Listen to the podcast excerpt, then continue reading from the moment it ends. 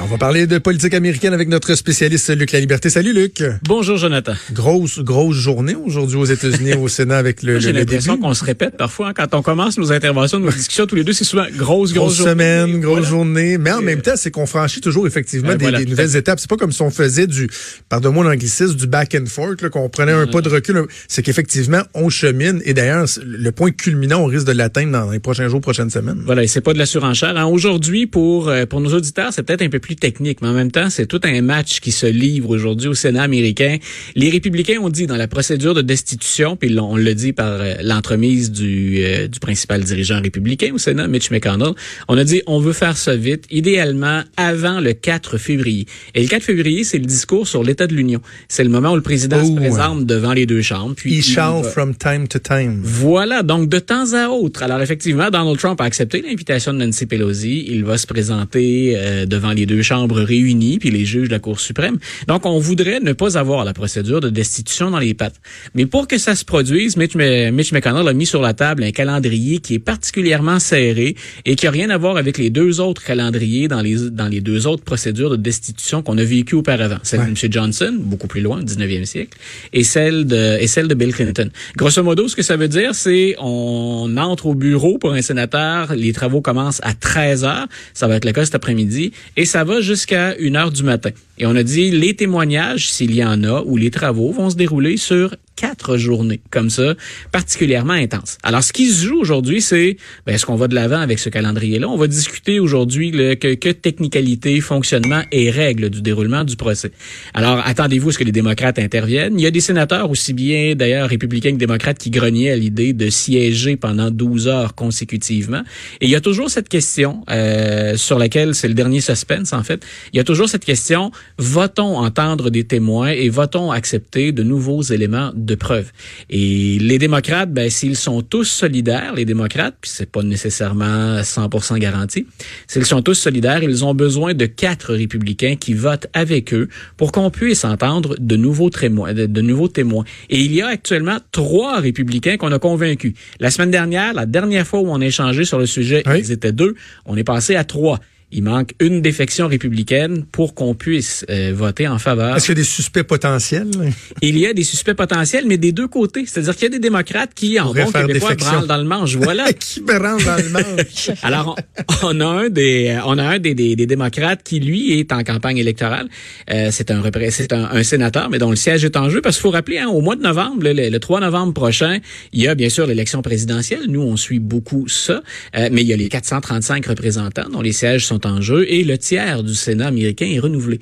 Et pour un démocrate dont le siège est à renouveler en, en novembre et qui, dans une circonscription favorable à Donald Trump, voterait pour entendre de nouveaux témoins, ben on peut penser qu'actuellement, il y a Oh, des gens ouais. sur le terrain qui travaillent pour lui qui disent est-ce que tu risques vraiment ton siège en étant solidaire avec tes collègues ou si tu peux pas faire faux bon la ligne de parti pour d'abord t'assurer la victoire? Donc, s'il y a suspense, parce que le, le punch de la fin, on le connaît, Donald Trump va demeurer président des États-Unis et être le candidat républicain pour novembre 2020, ben, le dernier suspense, c'est est-ce que républicains et démocrates dans chaque camp vont être totalement solidaires ou s'il y aura pas quelques petits jeux de coulisses, des Mais c'est intéressant, parce que ce que tu Ben nous oui. dis, c'est qu'il y a des genoux qui claquent. Ah, tout à fait. Parlait de branler dans le manche. Il y a des genoux qui claquent Ah, pour des considérations des- des qui sont serrées. tout autres que le bien-être de la nation. Là. Ah, tout à fait. Des considérations très nombrilistes. Là. Je Ben, suis capable de me le- sauver le dans mon... hon- euh, honnêtement, nous, on suit ça, puis on essaie d'expliquer comment ça se déroule, mais c'est presque une farce, ce procès-là, au sens où, euh, ne, ne serait-ce que la semaine dernière, quand les sénateurs font le, le prêt de serment, Oui. euh, on dit que ça ne sera pas partisan, qu'on va être un jury impartial.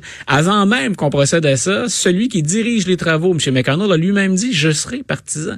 Donc, on, Ah oui. on- déjà, c'est un peu une gigantesque blague. Ça se fait, on va jusqu'au bout de la logique parce que je pense qu'on se devait de le faire, ne serait-ce que pour respecter minimalement la Constitution et la procédure de destitution, considérant tout ce que Donald Trump avait fait.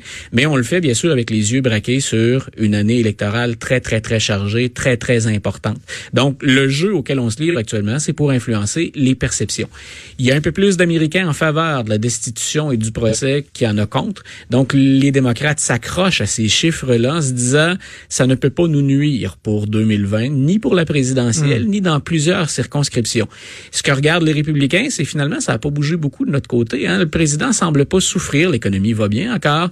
Euh, on a eu des victoires dans la renégociation du traité de libre-échange Canada-Mexique.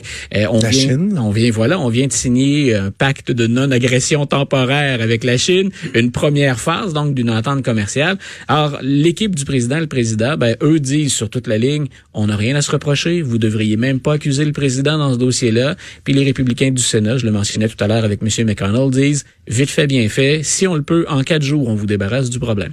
C'est quand même, je, reviens un instant sur la Chine. Là. On en parlait hier à la joute, puis je disais, tu sais, le Canada, on est un peu comme le dindon de la farce dans cette histoire-là, parce que à la base, on s'est mis dans le trouble avec la Chine pour répondre aux exigences de notre allié américain. Et là, nous, on a des Canadiens, encore deux Canadiens, qui sont euh, emprisonnés. On a mangé des restrictions des, des, des, des, au niveau économique de la Chine en guise de représailles. Le, euh, les procédures d'extradition de Mme Wanzhou viennent de commencer, mais pendant ce temps-là, de l'autre côté, ils se sont serrés la main entre la Chine et les États-Unis, viennent de signer une entente commerciale, mais nous, on est encore dans le pétrin avec ça. On a l'impression d'ailleurs qu'on nous a laissé tomber des deux côtés, puis on est bien mal placé parce que euh, au-delà des questions éthiques, morales, droits de l'homme, euh, c'est la Chine est notre deuxième partenaire économique. Donc, les, nos deux principaux partenaires économiques étaient en querelle, viennent de s'entendre. À qui on demande une intervention, de qui on espère un coup de main dans ce dossier-là je voudrais pas être à la place de M. Champagne qui a ça sur sa table de travail. C'est probablement le gros dossier, ça et la question iranienne. Euh, je voudrais pas être à sa place. Ou en tout cas, si je suis à sa place, euh, une chance que j'ai son expérience, ses connaissances dans, dans, ce domaine-là pour tenter de me dépêtrer. Du côté iranien, il s'en tire bien, M. Champagne, je pense. Il gère assez bien la situation. Du côté chinois, ça va être un très, très, très... Mais, mais est-ce que tu crois, Luc, que les États-Unis pourraient envoyer le signal... Euh informel ou officiel aux, autorités canadiennes de dire, gardez, euh, laissez aller, tu sais. On, nous, on s'est entendu avec la Chine, puis finalement, vous savez quoi, le, le, le peut-être pas la chandelle, ou on est, on est comme trop avancé dans, dans ce processus-là. Est-ce que les États-Unis tiennent mordicus à ce que Meng Wanzhou soit euh, extradé vers les États-Unis ou un moment donné, dans les négociations avec la Chine, il a peut-être été question de ça ou tu sais?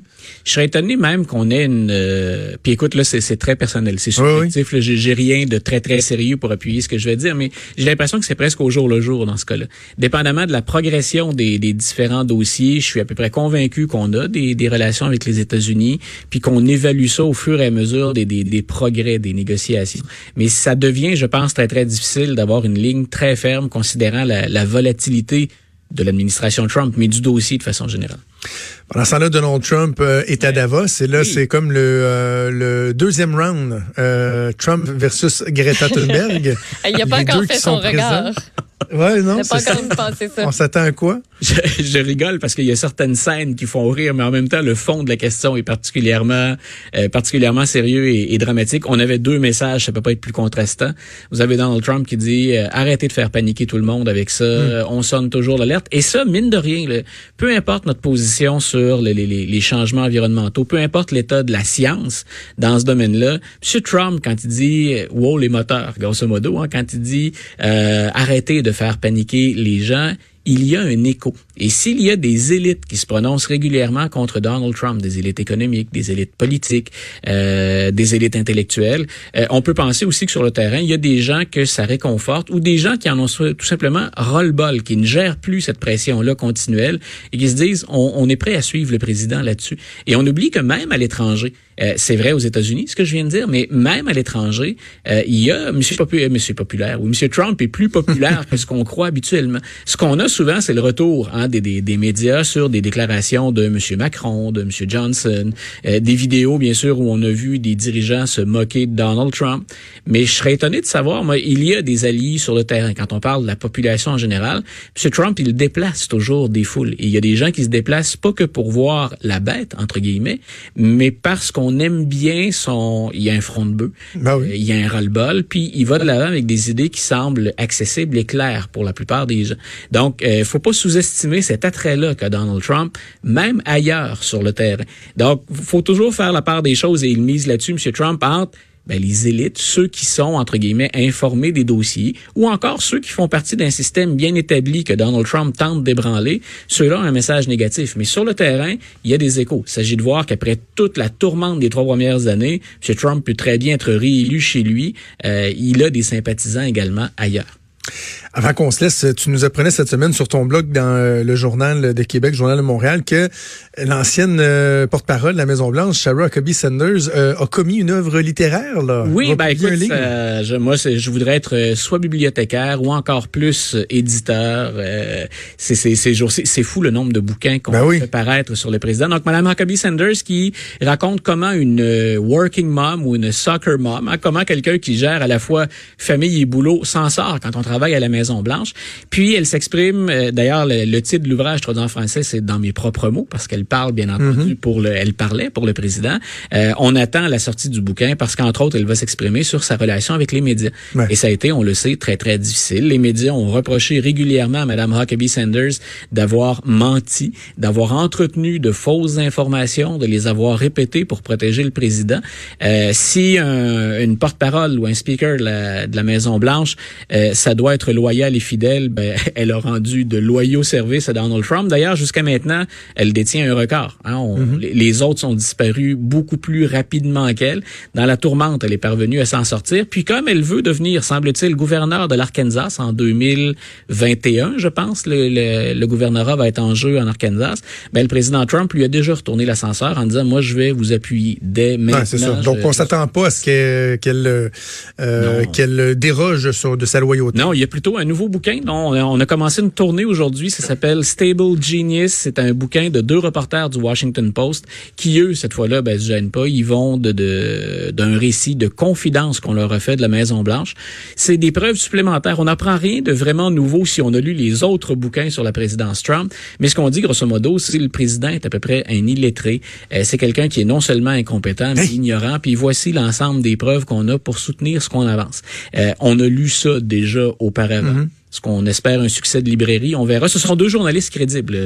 Cette fois-là, on n'est pas dans le, on n'est pas dans les mondanités ou dans le potinage. Là, on parle de deux journalistes d'enquête réputés, solides, qui se sont déjà mérités des prix.